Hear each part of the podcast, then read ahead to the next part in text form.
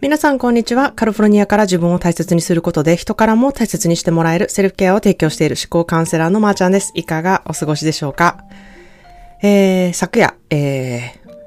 夜中ですね。あの、シアトルから我が家に帰ってきました。えー、旅行もね、いいんですけれども、まあ旅行のいいところの一つに、こう、我が家に帰ってくるっていう ところも入ってるなっていうふうに思います。えー、やっぱり我が家は、あの、いいなっていうふうに感じるところ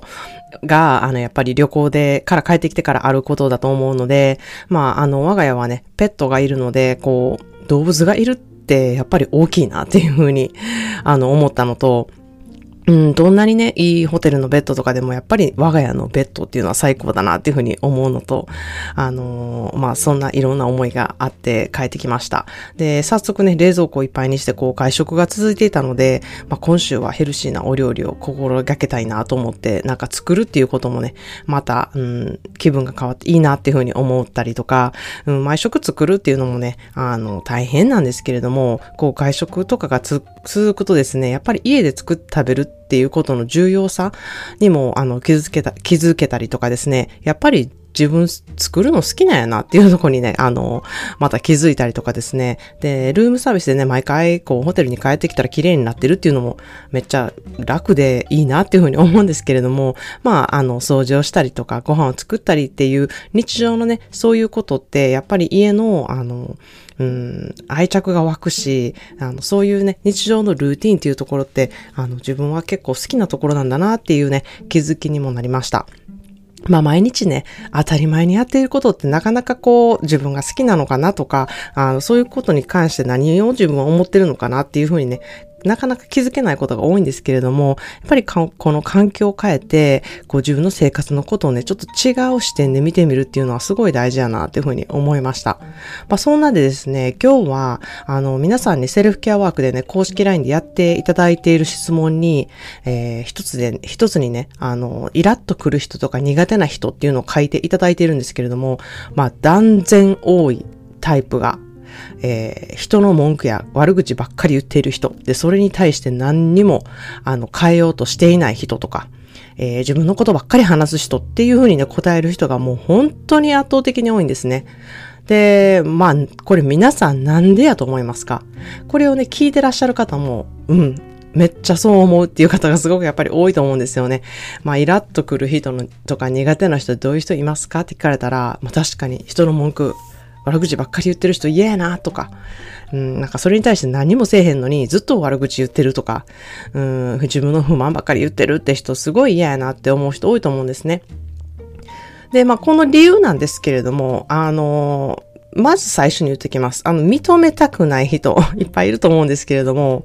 これね、自分やからっていうのが多いんですよ。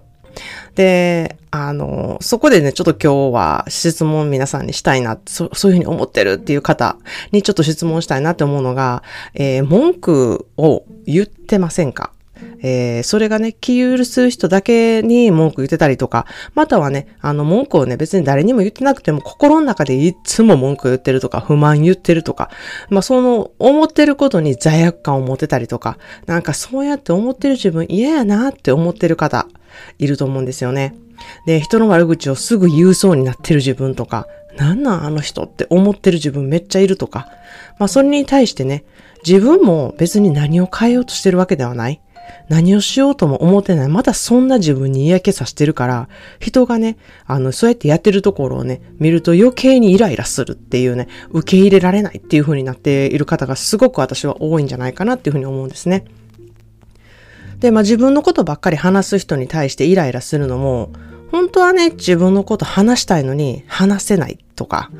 まあだからね、こう話してる人がある意味羨ましかったりとか、あとはね、自分は周りのことをばっかり、あの、気にして、うん、いろいろ我慢してるのに、その人は周りのことを全然気にせずに自分のことだけ考えて、自分軸で話をしてることが、まあ、いわゆる自分ができないことを目の前でやっちゃってるので、まあそれがイライラしている原因っていうのがあるかなっていうふうに思うんですね。もう周りのこともっと見てよ。周りのことにもっとね、気使ってよっていうふうにね、あの、思う人多いんじゃないかなって思うんですよ。で、そういうふうに思うのは、自分が普段から周りのことをめちゃくちゃ気遣っている証拠なんですね。まあ、それをね、ずっとやっているがために、まあ、知らず知らずに自分の身を削っていると。で、そこでね、心の貯金っていうのができてないので、相手を思う余裕が生まれないので、相手にも同じようにやってよっていうふうにね、要求しがちなんですよね。まあ、これが私の言っている、相手のことを思うなら、自分をいたわる思考にするべきだっていうことなんですよ。相手のことを思うからこそ自分の身を削るとか、そういうことをしていたら、相手にそれを要求してね、結局相手を責めて、で、自分もこれだけのことやってるのにっていうふうにね、自分も責める思考になるんですよね。まあ、イラッとする言動や人のタイプとか行動っていうのはね、あの、ものすごい自分のことを測れる、えー、言ってみたらちょっと鏡みたいなもんなんですね、えー、自分に心の余裕があるのかっていうのをね、知れる、えー、ツールとなります。で、そして自分は身を削ってまで周りのことを考えて毎日生きていけるのかなっていうね、あのことを本当に気づける要素になるので、うん、皆さん一度ちょっと考えてみて、えー、ああの、もしよければメッセージしてほしいなっていうふうに思います。ということで今日の一言 English はそんな方へぜひぜひモットーにしてほしい言葉です。How you love yourself is how you teach other to love you. あなたが自分を大切にしているところを見せることで、周りがあなたをどのように大切にするべきかのお手本になるのです。How you love yourself is how you teach other to love you. あなたが自分を大切にしているところを見せることで、周りがあなたをどのように大切にすべきかっていうお手本になるのですっていう言葉なんですね。自分の愛し方を知っていること、それをすることで相手にどのようにあの、愛してもらえるかっていうことをね、あの、見せてることになるんですよね。それが一番言葉を使ってこう、いろいろ説明するより何よりもパワフルなことなんですよ。百聞は一見にしかずっていうあの言葉ありますよね。まあ、英語で seeing is believing っていう言葉なんですけれども、見せることっていうのがもう本当に何をごちゃごちゃ言うよりも一番インパクトがあるんです。ということで今日は人の文句や、えー、悪口ばっかり言ってる人、自分のことばっかり話す人にイライラしている人は心の貯金が足りませんよっていうことで今すぐ思考でセルフケアをしてくださいっていうことについてお話してみました。